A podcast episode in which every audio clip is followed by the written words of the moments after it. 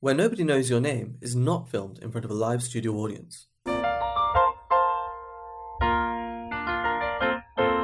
Hello and welcome to Where Nobody Knows Your Name. I'm John, And I'm James. and we're back again with uh, episode three, the Tortelli Tort. This episode aired on the 14th of October 1982. The first episode, which is Carla centric.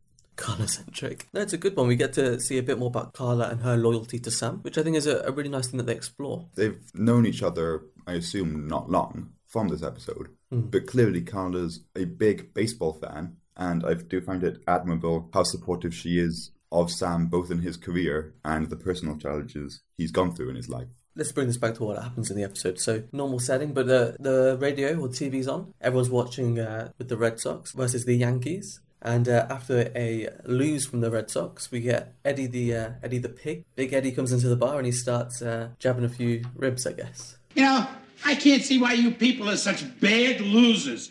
You've had so much experience. Carla gets more and more irate because of the taunts from Eddie and because of the loyalties and support we've spoken of.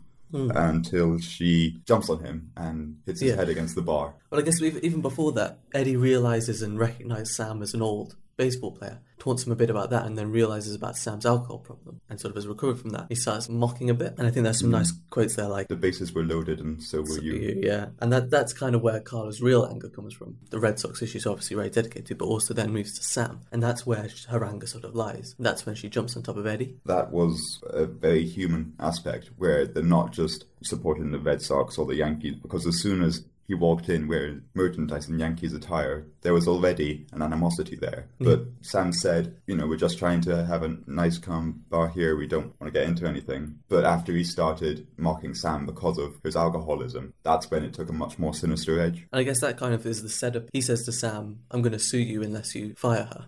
That's then Sam's loyalty to Carla because he recognizes that she is there defending him, and he doesn't want to fire her because of that. That's where the sort of story comes from: place of loyalty and friendship, and defending someone's honor. Ultimately, Carla defends Sam, but Sam ultimately in the whole episode defends Carla as well and makes sure that she's going to be all right and doesn't get fired, which is identified in the episode as the easy thing for him to do. And we sort of get a bit more of Diane's aspect as the philosopher tries to get Carla to see a therapist. That's exactly what happens, and it's one of the first episodes where it explores psychology. Diane is well versed in quite a few subjects, but I felt it was one of the first episodes which explored emotions and mental health. You'll have to forgive Carla. She gets a little over emotional at times.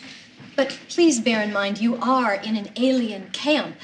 Tact is perhaps your wisest recourse. In the cold opening, we're introduced to napkins. The coach has sold a bunch of napkins which he believes all have individual jokes on, but they don't, obviously. Do you want to explain the joke? Because I'm, I'm not, not- sure if I fully understand it, Um, and I guess that's maybe the point. Yeah, I'm not sure if it's even a joke, but it's a great conversation starter. These things are a real conversation starter. No, Coach, this is not a conversation starter. You see these awful napkins? Yeah, they stink. See what I mean? The place is a buzz. It's another explanation of coach's naivety. It's an interesting one for Coach because although it's very much a Carla episode, it also revealed why Coach may be delusional as he is because he's probably received 100 fastballs to the head in his time Because 101 by the end of the episode. With the Astros on at him. You know, that many concussions and head injuries, he's bound to Suffer. suffer. Tom Reeder wrote this episode, and it was interesting to see that this was the first episode he'd written of Cheers. Despite it being the first episode, he managed to deliver this information about these two lesser characters than Sam and Diane. Mm. I guess that's that's it. This this was the first episode that kind of established definitely Carla as a more prominent role, and then also a lot of backstory to Coach. And like you say, Reeder had huge influence on that as the writer of the episode. Episode three still so early days, but he's already honed in some key traits about characters. Now, we've mentioned Big Ed. Pig Pig Ed. Pig Ed, Big Eddie, and he's played by Bob Karabatsos. Hmm. He went on to be a guest on the TV show Coach with Craig T. Nelson. This one I'd found quite interesting given who one of the guest stars was in the second episode. Ron Karabatsos went on to play a character called Cliff in an episode of The Wayans Brothers. It's all fitting together very early on.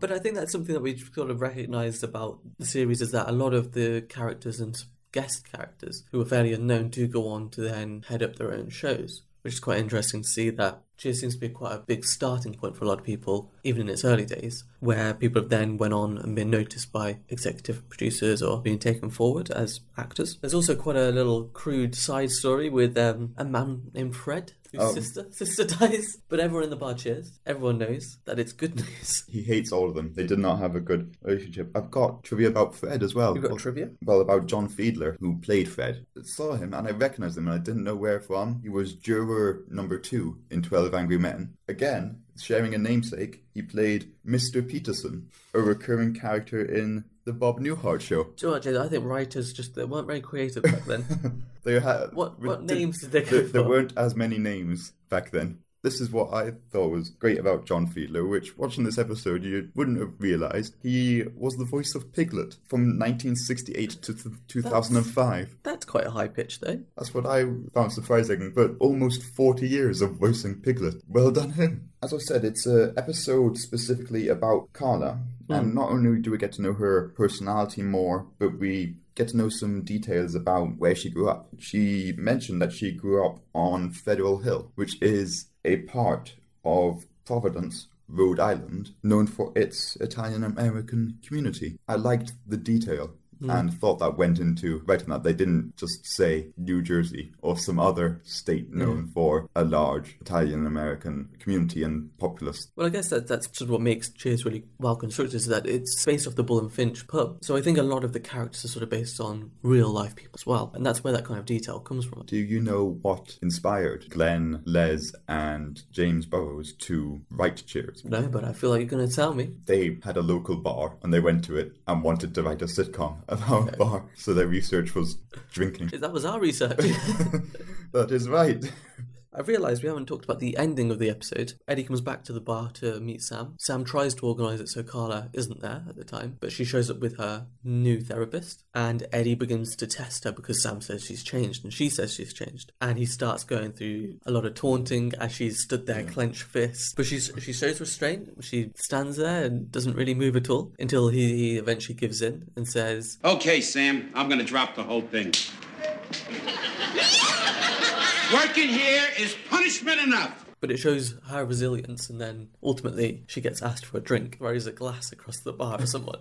I think it's that kind of typical sitcom kind of thing of you went through an episode, but ultimately it's back where it kind of Yes. began. She's a feisty Red Sox fan, and uh, she's going to stay that way, and she'll defend her team and her boss Sam and her friend Sam, no matter what. Ah, the, the mail just arrived. Cliff Trivia? Clavin trivia Live in trivia. Getting all those letters in. Quick question. I think you'll know this one. What does the napkin say, James? Did you hear a buck snort? Yeah, you got it. You got it. Probably the most contentious thing was about those napkins. I hope that it lives on throughout the series. As I said, this is a Carla episode. How many siblings does Carla have? You know, I don't know, James, but I'm going to go for a stab in the dark. Six. That's correct. Yes. Six older brothers and sisters. What ice hockey team does Eddie insult? The Bruins. Hey, uh, I wish you hadn't have said that about the Bruins. Why, you a Bruin fan? No, I'm a Bruin. So that was a lovely sort of end to, to I guess, Eddie's uh, Know how the mighty Eddie have fallen. I have a question about Eddie. What is Ed's surname? Not stated in the episode. It's listed on CBS. Once again, stab in the dark. Eddie King. No, Kellner. I was very close. Got this right first letter. Okay, here we go. So, whilst talking to Carla, Eddie uh, states that since 1918, the Yankees have won how many World Championships? 26? No. Eddie states that they have won 23. But they'd only won 22 by that point. Yes, so you, you knew the kind of the the fact behind it, which was whether it was intentional or not. They scripted it. Loud guy who just come in, didn't really know what he was saying, and he didn't really care. He just wanted to get his point across with incorrect facts. It made him seem arrogant and sort of not really knowing what he was talking about, which I think is potentially what they were going for. In this episode, Diane reels off or mentions subjects she studied in hmm. college. Can you list three of them? English, psychology. That's two. They say, when did you take psychology? She's like, oh, before English and after something else, or something along the lines of that. But I just can't remember. Subjects listed in this episode mm. are pre law, art, English lit, psychology, and Indian studies. just bouncing from all the sort of cornerstones of culture, but she likes to consider herself as the cultured one amongst. I mean, I think she uses the word pigs at times. It kind of also reduces her stance as the voice of reason because she hasn't committed to anything. Or the opposite, she's studied so much, she's so wise. Wise Diane, they call her. What are we thinking here, James? How would you sum the episode up? I thought it was a good episode. I am not particularly a sports fan, but I felt that this episode, despite being centered around a sports theme, hmm. Managed to hit enough emotional notes hmm. throughout the episode and comedic notes. I felt that they hit that well enough that you didn't have to be as interested in hmm. sports as the characters evidently were. So you say it was it was a really well balanced episode. And I saw an interview, I think it was with Ted Danson, and he was talking about how he wasn't a jock as an actor. He was this lanky guy, and getting into the role of Sam, he had to move differently to get into that sportsman like mentality. And he said that the sitcom did help to bridge the gap between sports entertainment and scripted entertainment. So yeah, amongst all the sport, we had that running narrative of the little napkins to keep us going. So what do you say, James? Should we sit back, relax, and uh, read a napkin? I think we should, John. Thank you for listening to When Nobody Knows Your Name.